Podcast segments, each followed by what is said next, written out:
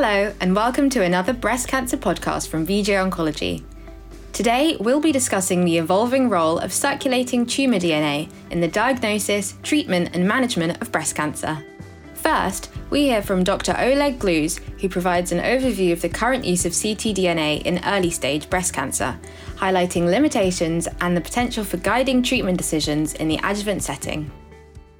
In the early disease, um, circulating tumor cells uh, has, have been shown to be a very strong prognostic marker, but we don't have any results whether we could use this marker, for example, for treatment escalation or de-escalation, in particular in regard of chemotherapy use. Uh, um, therefore, I would be very careful about use of circulating uh, tumor cells, in, in particular in the early breast cancer. But again, we have strong data for their prognostic impact.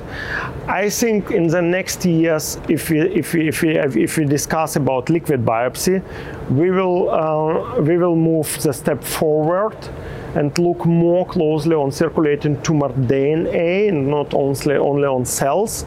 And I hope that we will be able, with use of circulating tumor DNA, is to, to, to have a real personalization step in the adjuvant treatment. For example, to give or not to give adjuvant endocrine therapy, chemotherapy, or to give shorter regimen, whatever.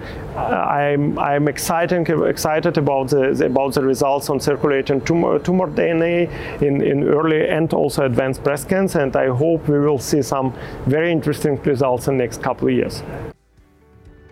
The role of ctDNA has also been explored in later stage disease. Speaking now, Marla Lipsyc-Sharf from the Dana Farber Cancer Institute discusses the results of a study evaluating ctDNA and late recurrence in high risk, hormone receptor positive, HER2 negative breast cancer. So we studied ctDNA detection and late recurrence in high-risk hormone receptor positive, HER2 negative breast cancer. Um, so we identified 103 patients with stage two or three hormone receptor positive breast cancer that were diagnosed at least five years prior that had overall higher risk of recurrence. Um, and of these, 83 patients' tumors underwent successful whole exome sequencing and comprised the analytic cohort cohort for this study.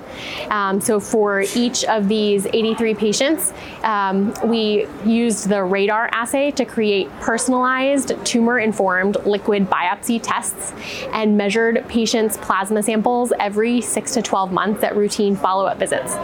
And we found that of the 83 patients in our study, eight patients had detectable ctDNA um, more than five years after initial diagnosis. Um, so this is 10%. And we, there were six patients in our cohort that developed distant metastatic recurrence, and all six of these patients tested positive for ctDNA prior to distant metastatic recurrence with a median lead time of 12.4 months. Um, and, and so this study to me um, is, is important in moving us forward. This helps us understand the baseline prevalence and the role of ctDNA um, in this setting and will be really useful to um, inform clinical trials that will study whether intervention after ctDNA detection will actually improve patient outcomes. Finally, in early breast cancer, Michael Ignatiadis discusses the results of a single centre study evaluating the utility of a personalised ctDNA approach and reflects on future directions. So, our study um, was a single center study uh, evaluating uh, the value of a personalized uh, circulating tumor DNA assay, uh, namely the Signatera assay, to um, uh, as, as a tool for monitoring uh, women with uh, breast cancer uh, that receive neoadjuvant chemotherapy. Um, the value of this assay uh, to uh, predict disease relapse.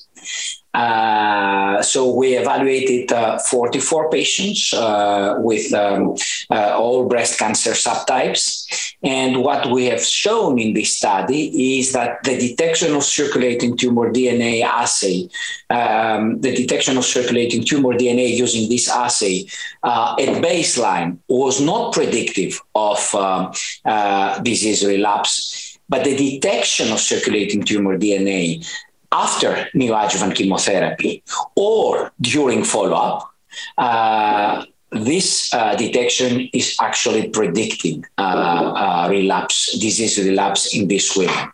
Our study on circulating tumor DNA adds to uh, uh, the increasing uh, literature that using this tool we can detect um, circulating tumor DNA before imaging detected relapse uh, we like to call this ctDNA relapse. And uh, uh, the big question here is whether this has clinical utility, whether this can be used to make treatment decisions and improve the outcome of, uh, of women with breast cancer.